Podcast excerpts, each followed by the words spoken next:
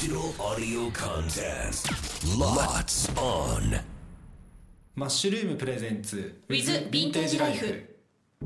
土田さん先週に引き続きなんですが東京都66さんからいただいたメッセージで、はい。最近古着ブームもあり私の周りの20代の若者たちが将来古着屋をやりたいという子増えています。ヴィンテージを扱う古着屋を経営していくために必要なアドバイスがありましたら教えてくださいということでちょうど先週の内容がはい。続ける上でははい根性が必要ということと、はい。そういうゲームチェンジャーになるような若者が出てきていないというふうに感じていらっしゃるなんて話あったんですが、はい。ちょっとそのことからまた聞いていきたいなと思うんですけれども。はい僕らのこの、まあ、古着のいわゆるその仕入れの中で、はい大事だなと思うのは必ず農業とかそういったことと違うので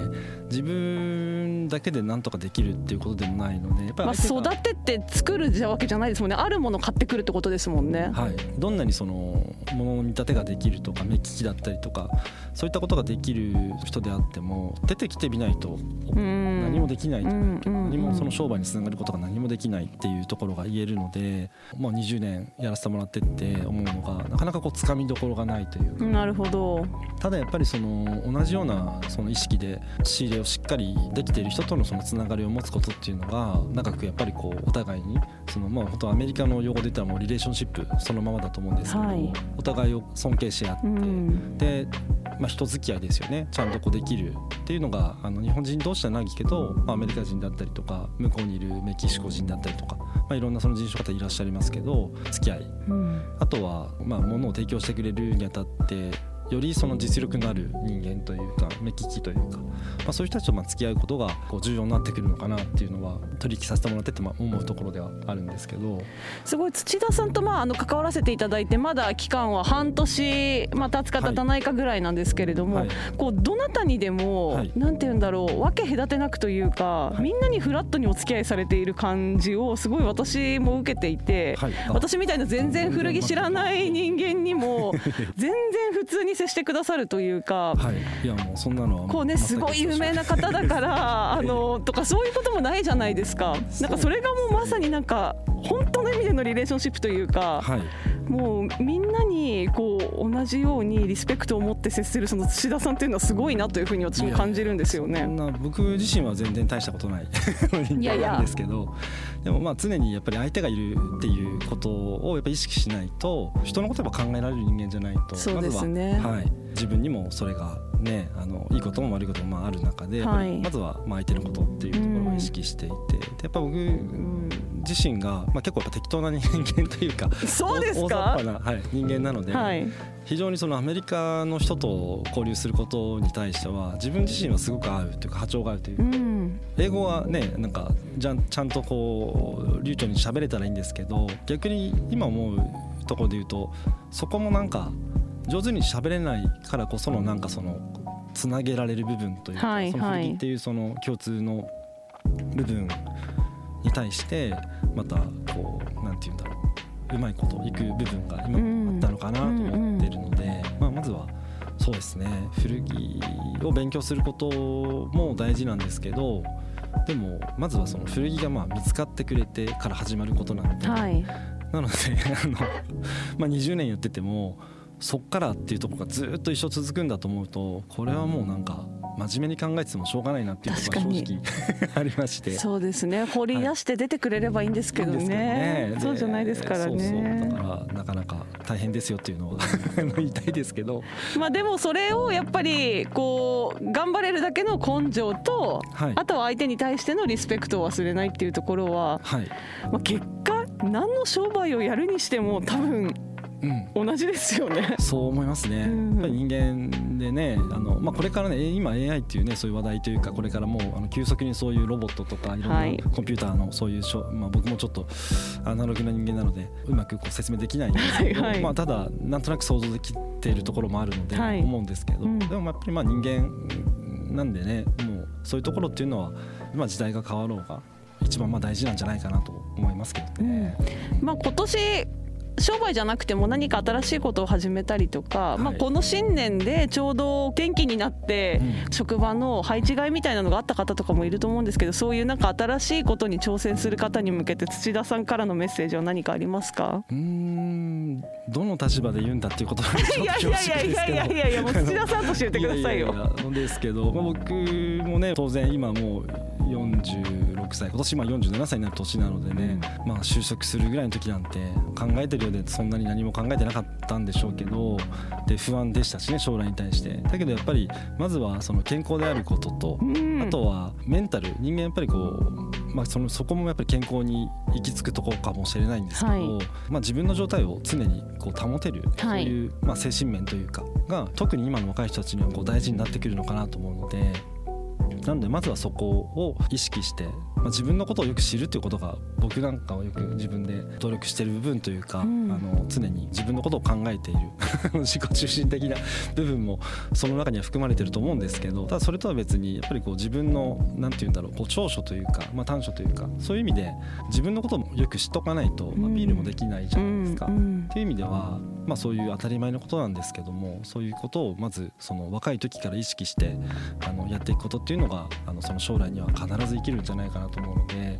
なんか大したこと言ってないと思うんですけど本当に健康とかその自分のあの精神状態を維持するっていうところは本当にま大事かなって思ってますね。めちゃくちゃいいメッセージですね。いやいやいやなんかねいや日々私なんか本当に最近会った方の中で一番面白い方だなと思ってますもん 変わってるって言われるんですよでもなんね。かすごい温和な感じの人だよねみたいな音だけ聞いてるとみたいな。いやでも、はい、穏やかにいようという。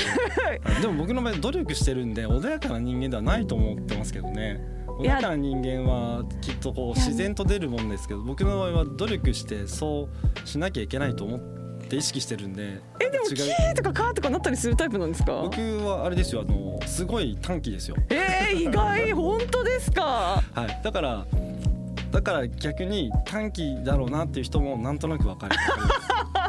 でも海外の方とやっぱり接してるからなんて言うんだろうそういうなんか自分のこと客観的に見るみたいな視点も日本人よりなんか高い感じがしますよね。はい、アメリカ人と付き合ってるじゃないですか、はい。そのそれこそ若者ってすごくて今223とか4歳ぐらいの子たちでその実力があるっていうかすごくいい古着をこう提供してくれる子たちがいるんですけど、うんうん。そういう人たちとあとは今までこうずっと付き合ってきた人たちが今30代になり40代50代で60代ぐらいの方までがうちのその取引先のうんうん。あの方たちのまあ年齢でいうとそのぐらい幅があるんですけど、はい。まあ、でも皆さんやっぱり、あの性格がみんな違うじゃないですか、うんうん。だけどみんな自信がとにかくある人たちばっかりで,、うん。でそれはきっと日本よりもアメリカのその文化とか、まあ、アメリカ人が多分そういうのを、はい。でそういうのがだいぶこうアメリカナイズされたっていうところもあってでそうすると向こうの人も結構短気な人が多くて自分に自信があるから。ーはいはいはい。えー、プライドも高いし、はい。だけどあの何もなければすごく穏やかで優しい人ばっかりなんですけど、はいでも自分が提供するその商品そういう仕事のあの場面では自分が一番っていう意識を持ってる人だらけのそんな国なんじゃないかなと思うんですけど、はいはい。でそういう人たちと付き合ってるとどうしても自分もそういう人たちやっぱいいなと思って。えー、思うんですね。はい、へいいなと思って、はい、だからそういうのはきっといい影響なのかわかんないですけどーいや上そうですよ。ね、今はまあちょっとブランクがあって3年間あれでしたけど、はい。それまでのその十何年間毎月行ってたじゃないですか、はい。そうするともう3週間4週間。で今回もさっきの1月の9から行ってで次は2月の4日から行ってとかで3月はいつから行ってとかもうずっと決まってくるんですけど、はい。そうするともうしょっちゅう短期間であっても向こうにいるその、まあ、時間としては短いんですけど、はい。常にアメリカに行ってる感じじゃないですか、そうなるとだんだんだんだんね向こうで食事して向こうで会う人とってなるとあのただただ恥ずかしいのは、まあ、あんまり上手に話せないというところがちょっとネックですけど、うんうん。あとはでもどっちかって言ったらあの日本は日本ですごく楽しいんですけどその1週間という短い期間の中で会う人たちとのそのこう短い時間ですけどみんな違うタイプなんだけどみんな自信満々みたいな。いやでも正直日本にいても同じ友達と定期的に月1回とか2ヶ月に1回とか会うかって言われたら会わないじゃないですか。確かにおっしゃる通り。ねえなんでもしかするとその、まあ、お仕事上の付き合いであれどすごく深い関係になるのかもしれないですよね。そうですね、ん。だから自分よりも年の人たちもやっぱりこれしょうがないんですけど、亡くなってる方も実際いて、まあ、うん。年齢年齢そっかはいだんだんだんだんはいはい。いて、まあ、レジェンドみたいなそういう人たちもいたんですけど、だからだんだんねそれはまあこれ人間としてやしょうがないんでしょうけど、うんうんうんでもねやっぱり深い付き合いやっ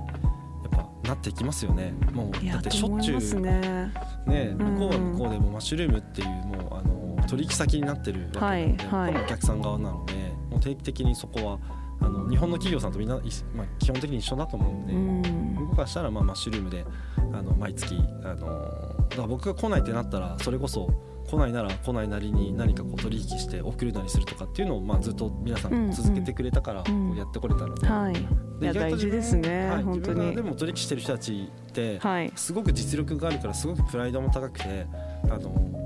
すごい人たちなんですけど片やあのじゃあいろんな人と付き合うかって言ったらそうでもなかったですよ。あーやっぱり選んでらっしゃる。ででもはい。選ばれてる土田さんのなんかその魅力はすごいわかりますもんいやいやね僕はでもでも僕も僕でそういうとまあころは、努力されてますよね。あのドライなところはあるんでちゃんと商売だからっていうところがあっての付き合いっていうところをやっぱ忘れちゃいけないなと思ってるのでうんだから常に戦ってるというか。えこの話ちなみにあのオフトーク的に後ろにくっつけてもいいですか？あの配信の時だけ。えいいですよいいですか？はい。じゃあ皆さんもねぜひあの何でも送っていただいてこれはあの後ろに今回の放送の後ろにペタッとペタッと。オフトークでくっつけておきますね。